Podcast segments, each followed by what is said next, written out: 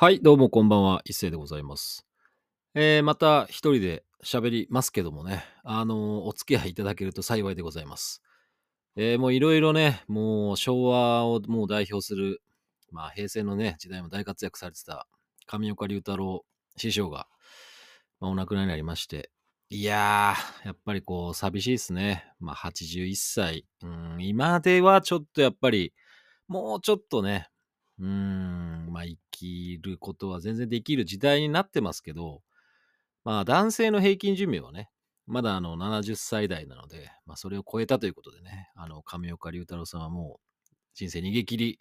まあ、大往生ということで、まあよろしいんじゃないでしょうか。まあ引退もね、スパッとやめたのが本当に印象に残ってますから、まあ惜しまれつつもね、もうやめると言ったらやめると。で、辞めるときに何言ったか知ってます？あの人。なんかプロゴルファーになるとか言ってましたからね。アメリカ行ったら自称プロゴルファーって名乗ればそれだけでプロゴルファーだからええんやで、みたいな形を、まあ昔、まあ引退する時の番組で言ってたのかな。そう、なんかね、すごいそういうの覚えてるんですよね。なんかこう、いちいちあの人のフレーズじゃないですけど、こう喋り方も含めてね。えー、だ、なんだっけな。でも大体僕同世代44、45の人間からしてみれば、やっぱり、ま都会の人はパペッポだったのかもしんないし、ま田舎の人間はあれですよ。やっぱ探偵ナイトスクープですか。西日本側の人間として言えばね。まあ高知にいた時も探偵ナイトスクープやってましたから、ま上岡龍太郎さんすごいよく見てましたし、まあ、よう口が達者なおっさんやな、みたいな感じでずーっと思ってましたからね。でもすごくね、あの、好きでした。本当に。まあそういう方がね、どんどんどんどんまあ減っていくのもそうだし、まあやっぱりこう、僕はやっぱお笑いってそんなにその嫌いではないし、むしろお笑いそのものは好きかなと思ってた時期もあったんですけど、まあお笑いよりもやっぱりああいう和芸の達者な人がものすごく好きだったんだなっていうのが、まあ最近、まあ気づいたことではありますよね。まあ自分がラジオやってるっていうのもまあちょっとあるんですけど、まあきっかけとかではないんですが、まあどういう風な喋りが一番いいのか、自分が好きなのかっていうと、まあやっぱトップはね、上岡龍太郎さんとかでしたし、で、漫才師誰だよって言われたら、いや、今のお笑いのコンビの人たちじゃないですね。申し訳ないですけど、まあ古いですからね、僕も。まあ高知で。で、高知にゆかりのあった人って言ったらもう横山やすし、西川きよしコンビですよ。やっぱり安清ですよ。もう最強の漫才師。いや、よかったっすね。言葉でどつき合ってる感じが。本当に好きでしたね。うん、あとね、今ね、ご存命の方で好きなのはね、やっぱ西川のりおさんですかね。上方よしおさんとのあのコンビで、まだ、まだやってますよ。あの方々も。いやー、でも西川のりおさん昔からやっぱ結構なんか、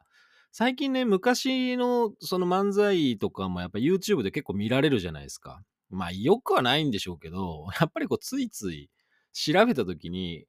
見ちゃいますよね。こう懐かしさもあるけど、いや、西川のりお師匠のあの政治的なネタが好きなんだろうなっていうこの人は、あ、なんかでもちゃんと日本でもこういう人いたよなっていうのを最近思い出しました。なんかこうコントとか、そのテレビ向けとか関係なく、もう割と、まあ、男女関係なくいじりに行くっていうのと、著名人もいじってますから。相当いじってますから、あ、こういうのが、やっぱその下世話な、こういう話こう、プロ野球選手で、面白かったのなんだっけプロ野球選手で、もうみんな、みんなもう、アナウンサーとか、もう美しい人を嫁さんにするやろみたいなこと言ってて、まあ、イチローとかね。まあ、そういうのを言ってて、でもな、一番偉いのは落合やみたいなこと言ってたのがすごい良かったですね。あのー、落合の嫁さん見てみろみたいな。もう、それ以上言いませんが、まあ、なんかそういうネタを結構平気でテレビでやってたっていうのが、まあ面白いなと思って、やっぱこう、今はやっぱ人をけなすことができない。けなすことっていうか、そのやっぱりこう、地上波で他人をいじることって絶対もうタブーでしょうから、ねえ、あの嫁さんなんか見てみとか、あの旦那見てみろよみたいな、あんなもうろくでもない男と、よう結婚したなみたいなネタって絶対言えないでしょテレビとかでは。その、男女問わずね、あんな、あんなやつとみたいなこと絶対言えないじゃないですか。だからやっぱそういう意味でお笑いが、こう、パンチ力が、その、まあ、どっちかでテレビとかではもう見られなくなった。まあ、ラジオでももう無理でしょうね、きっとそういうのは。もうね、誰が聞いてるとか、聞いてないから、こんな時間がどうのじゃなくて、基本的にはもうよく聞かれるラジオでは、生放送だろうが何だろうが、まあ、繰り返し聞かれるってことは前提なので、まあ、最近やっぱポッドキャストでよく聞きますけど、そうですね。だから久しぶりにナインティナインのオールナイトニッポンとかも最近 Spotify とかで聞けるんで、まあ聞いてみたんですけど、まあ、やっぱり安定感はあって面白いですよ。ね、まああとはその下ネタとかもありますけど、だからやっぱりその、なんだろう、こう誰も傷つけないようにするのがすごくこう、上手にみんなこう、なんでしょうね、こう、アップデートされていくっていうところでは、まあみんなお上手になっていくっていうところですかね。だから、ここで間違っちゃいけないのは、俺が、じゃあ誰かを傷つけるようなことを平気でやっていくぞ、これから逆張りしてっていう風にはならないってことですよ。あの、それは言っとかなきゃいけない。あの、それはただのバカだから。あの、そういう、こう、流れに逆らって俺はそういうことやっていくんだっていうのは、それはただのバカだから、そんなことはしませんよ。絶対に。うん、まあ、あの、だから別にその人を傷つけて、その自分だけが楽しいみたいなことで、よく知ってる人をいじって、まあみんなが楽しいみたいなのって、やっぱどう、だからそれを担ってたのがガーシーだったのかもしれないなと思いましたね。そういうなんか、まあ下世話じゃないけど、こう裏でこう、あいつは裏ではひどいんだとか、ろくでもねえんだとか、こうなんかこうゴシップこう、文春とか以上のゴシップを、まあ、下世話な話が好きで好きでしょうがない人たちが集まって聞いてて、こう、日本を変えてくれるんじゃないかっていうふうに、こう、一縷の望みを託したのがガーシーだったってことですよね。もう逮捕されましたけど。まあ、なんで帰ってきたのかなと思って、本当に面白かったですけど、あ、帰ってくるみたいな感じで YouTube とか流れて、速報とか流れてきたんで、あれ帰ってこないんじゃなかったのと思いましたけど、あの、帰ってきてよかったと思いますよ。いや、なんか本人もほっとしてんじゃないですかね。逮捕されたところで。まあ、その、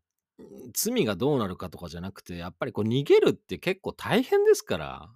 あの、逃げたことあるようなこと言いますけど、あの、逃げるっつうのはほんと大変だから。もうね、ろくなもんじゃないですよ。やっぱこう連絡が知らないとか連絡来たりとか、まあそういうのってやっぱヒヤヒヤビクビクするじゃないですか。まあ、ああいうのをやっぱ一生味わって生きていくくらいであれば、いっそのこと、もうお縄になって命の危険も感じない場所で、とりあえずこう、まあなん、まあなんかこうね、こう法的に一回こう自分の執行身辺を整理して、まあ、逮捕されてでも、まあ懲役行ってでも、まあ一回罪を償ってきてから外へ出てきた方が、まだいいですよね。だから影響力が残ってるとか残ってないとかじゃないんですよ。あの人自身がその身の安全とか、その精神的な拠り所を見つけるためには、もう一回帰ってくるしかないっていう判断だったんじゃねえのかなっていうふうに思いますけどね。いや別にその考察とかそういうことをするつもりは全くないんですよ。ただ、なんか、なんかあの人ってそんなにメンタル強そうじゃないから、まあおそらく逃げ続けることはおそらくできなかったと思います。はい。あの、よく言うでしょ？弱い犬ほどよく吠えるっていうのを昔からよく言いますから、そんなに強い人じゃないんだろうなっていうふうに思いましたよ。だってさ、そうじゃなきゃギャンブルにはまってさ、何億も借金なんかするかねっていう。もともとが計画性もないんだし、その場その場のノリで、まあ、へいこらへいこら芸能人、まあ、友達とは言ってるけど、まあ、女紹介して下世話に生きてきた、なんかアパレルとかやってた社長なわけだから、まあ、大して生き方はしてないわけ、もともと。だからそんな人間がさ、腹くくって逃げ切れるわけもなく、で、寂しがりでしょ、どうせ。まあ、しょうがないっすよ。まあ、なんでこんなことが俺が言えるかっていうのとは、まあ、結構いろいろ見たからですね、あの人が喋ってんの、こう、いろんなところでこう喋ってんの、配信とかじゃなくて、まあ、こう、人間観察っていう意味で見たってことですよね。時間の無駄かどうかはそれは分かりませんけど、いやー、この人はもう全然なんか大したことできる人じゃないんだなっていうふうになんかこう思ってたら、やっぱ帰ってきちゃったっていうのが、そっかーって感じです。まあ良かったと思います。帰ってき、来られてね。あのー殺されるよりいいじゃないですか。だからこう殺されなきゃ、これからまたいろんなことを言ってくれるかもしんないし、まあ、こんな話をしてたら10分経ってますけど、えっ、と、まあ、ラジオ日記なんで、まあいいんですけど、あの、今日はね、ちゃんと映画の話をしたかったんだ、本当は。本当は。だからネットフリックス最近配信が始まりました。まあ始まったっていうかもう映画としてはもうとっくの昔に公開されてたんですけどね。2018年に公開されてましたガチ星っていう映画をなんかすごい面白かったんで、まあ、これでちょっとこうお伝えしたかったんですけど、今はね、無料で見れるのはネットフリックスだけです。こ6月に入って配信が開始された感じでしたかね。割となんかおすすめにすぐ出てきて、まあ日本映画なんですけど、まあもう40手前で、まあ、福岡大英ホークスを、あの、もう戦力外通告されたピッチャーがね、浜島というピッチャーがいて、もうやさぐれてるわけですよ。もうええみたいな。野球なんかやめてやるみたいな感じ。まあ、九州の方々の舞台にしてて、まあ、もともとそのドラマは、その、えっ、ー、とね、テレビ西日本、ん？テレ西日本テレビかな？まあ、九州の方のテレビ局が作ってドラマを、まあ、4話構成だったものを劇場版にしたものが今配信で見れるという風になってますが、まあ、ひどい男ですよ。まあ、奥さんいて子供もいる。まあ、その、もうね、やさぐれてるわけ。もうね、まあ、39歳で、その野球選手を辞めたのは30歳ぐらいか。そうですね。あの戦力外通告をされたのは30過ぎてから。まあ、それからこう時間の経過があり、まあ、子供もね、一人息子がいるんですけど、まあ、奥さんにも逃げられ、もう面倒も起こすし、もうろくなことしないから。それで実家にお、まあ、おかんと一緒に二人暮らしをして、こうバイトしながら食いつなぐ日々ですよ。叫びたり、もうタバコも吸う、叫びたり。でも友達ん家の家のラーメン屋でこう飯食って、まあ、くだらない話をして、まあそこのラーメン屋の店主は花丸大吉さん、は、えっ、ー、と、博多花丸さんですかね。はい。博多花丸先生でございます。まあ、九州ということでね、まあ、ご縁があって、その方も、まあ、友情出演ということで出てますけど、まあ、その方々が競輪とかがすごく好きで、うん、こいつ億稼いどんねみたいな話をしつつ、その、もうその時、浜島、男浜島39歳。ね。まあやっぱこのままうだつの上がらない人生、パチンコで時間を潰し叫びたり、えー、たまにこう友達の居酒屋でバイトをし、そこの、ね、友達のね、こう奥さんが彼女とね、年頃になってしまうという、こう、ほんとクズ野郎ですけど、まあ、ちょっとね、一年発起して、こう、競輪選手になったろうじゃないか。まあ、俺ももうできるんじゃないかと。元プロ野球選手として、まあ当然体力もあったんです。ブランクもかなりあるんですけど、まあ、競輪学校に入り、まあ競輪選手を目指すという話ですよ。いやー、でもね、本当にね、こう人間のクズですから、まあクズクズ言いますけど、クズですから、けどすごくその、ドラマを見てて、そのすごく大事だと思ったのは、まあ僕ももう40 5ですよね。だから結局その、この映画の本質っていうのは、まあ、競輪学校で言われるんですけど、その、自転車をね、こう、漕いでる時によく言う、教、あの、教官の人たちが言うのは、もがけもがけと。この苦しみから抜け出したいんだったらもがくしかないと。もうひたすらもがけっていうことをもうずっと言い続けるんですよ。もう口癖のように言い続けるわけですよ。こう、みんながこう、すごい坂を上がるときとかもそう、急勾配の坂を上がるときもそうだし、だそのもがき続けることができた人間だけが、まあ、成功できるかもしれないっていう話なので、だからこう、やめるやめないをやっぱ決めるのはね、他人じゃないんですよ。お前はもう年だからとか、競輪学校なんか当然もう20歳以上年が下のね、その若い自分の息子ではないけど、まあ結局二十歳以上離れた若い人たちと一緒にこう寮生活ですよ。もうバカにもされてるわけですよ。おっさんおっさん言われるし。でもそれでも、やっぱりこう自分としてこのままじゃいけないっていうのをもがいた結果競輪学校に来てるから、なんとか競輪選手にならなきゃいけないと。俺だってやってるんだと。俺だって頑張ってるんだと。だからそこをずっともがき続けて、そのもがくことがやはりその生きていく中ですごく大事なポイントなんだっていうのを、まあ、気づかせてくれますよね、やっぱり。もがき続けなければいけない今が苦しければ、その苦しみから抜けるためにもがき続けるしかないっていうことなので、もがかずに、その苦しいとか、だるいっていうところからやっぱ逃げてしまった結果が、その主人公浜島のその叫びたり生活ですわ。パチンコ。うん、そうそうそうそう。パチンコね。もう、ろくな描かれ方知りませんよ、この映画じゃ。本当に。あとはやっぱりもう息子との関係とかですね。親子もそうだけど、まあ奥さんがね、まあ映画の中で戻ってきてくれることはないっす。あの、いくら競輪選手になれたとて。あとはその、まあ若いね、あの選手とのこう出会いのあって、その、やっぱりこう競輪選手として、こうなんとか、なんとかこの世界でもがいて生きていかなきゃいけないっていうところにはなるんですよ。競輪学校も卒業して、で、競輪選手になって、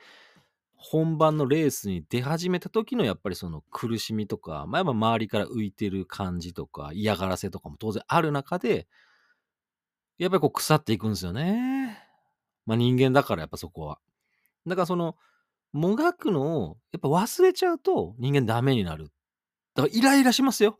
この映画もほんとイライラしますよ。主人公をずっと追いかけ続けて見てると、ほんとイライラしますよ。お前どこで立ち上がんねんみたいな。どこで成功するねんお前みたいな。こいつになんかその成功するのあるのかみたいな。ロッキーみたいな状況があるのかっていうのをずっと見させ続けられますから、結構イライラしますけど。でもこれはでもね、それでいいんですよ。そんな簡単に、まあ、成功は手に入れないし、まあ、ロッキー1はやっぱりそのまあ、こうネタバレも全然、もういいじゃないですか、そんな。いや、勝たないんですよ。ロッキー1で、アポロには。勝てないんですよ。でも、それでもいいじゃないって。で本人も、それでもいいって言って、アポロ、まあ、世界チャンピオンと戦う、挑戦者として戦うチャンスが巡ってきたから、やっぱりうだつの上がらない 生活をこのままぐじぐじぐじぐじ送っていくくらいであれば、一年発起して何かに取り組んでもがき続けて、そこで自分が最後までやり通したっていうことそのものがすごく大事。自分にとっては大事だ。で、その結果がついてくれば、なおよしっていうことを、やっぱりこう常にね、あの、何でもそうですけど、まあ、ロッキーもそうだし、まあ、このガチ星もそうだし、まあ、サンクチュアリっていう、ネットフリックスもそうなんです。まあもうね、あの話をしたくてしょうがないんですよ、本当は。サンクチュアリの話をね。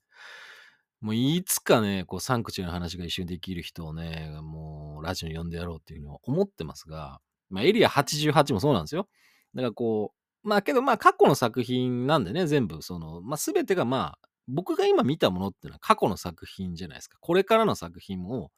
まだ楽しみにしてるのもあるんで、いっぱい見ていきたいんですけど、ネットフリックスで最近やっぱ邦画をちょっといっぱい、もうちょっと見たいなと思ってたんですよね。やっぱ日本人だし、そこは。うん、まあ洋画とかもね、外国の海外のものも好きですけど、まあ日本人だから、やっぱ日本のものもいっぱい見たいなと思って、最近こう、日本のドラマとかね、あの見るようにしてます。意識的に映画を見たいなと思って、いろんなもので見ようかなっていうふうにした中で、ガチ星がね、よかったですね。ほんとイライラする。主人公には。主人公にはイライラする。それはもう、もうやっぱりこう、おっさんとしてね、こう同じその世代としてイライラする。うん、やっぱ自分にイライラしてるかもしれないっていう部分もありました。こう、なんか俺ももっと、まあちゃんともがかなきゃいけない、もがき続ける中ではもっとちゃんとこうもがいて結果を出さなきゃいけないっていうふうに思うこともやっぱありますよ。だそれを思うと、その主人公浜島に対してこうイライライライラすることありますが、間違いなく、あの、見て損はない映画になってますんで、ガチ星は見てほしいです。ネットフリックスが見られる方は、ぜひ、ガチ星見てください。あの、細かいね、あの、役者の話とかはしません。あの、あんまり 知らない役者の人ばっかりなんで し、しません。あの、もろ、諸岡さんは出てましたね。あの、よかったっす、やっぱり。あの、ひょうひょうとしたね、軽いノリの、あの、演技はいいですね。競輪学校の、本当にその、校長というかね、まあ一番偉い人っていう感じでしたけど。まあ、競輪学校時代のその修行も結構きつそうとは思ったんですけど、もっとこうなんか、なんかもっと地平道を吐いてほしかったと思いましたね。もっときつい思いを、あの、ぜひ主人公浜島には貸してほしかったですね。こんなんで競輪の選手になれるっていうんじゃね、ちょっとこう、また甘えてそういう風に夢見ちゃうやつが出てきちゃう。まあ現実はそんな甘くないですから。浜島も一応野球選手という設定ですからね。あの、もともと運動神経もあって体力もある。まあその根性もあるということですから。まあ最後の最後の方にやっとロッキー的な展開待ってますんで、イライラせずに、あの、最後まで見てあげてください。あの、ガチボチ。ね。いや、ほんとね、面白かったですから。まあ、ということでね、あの、明日のラジオの、えー、水曜日6月7日22時からね、川崎 FM ラジオ。まあ、当然、Spotify とかにも、あの、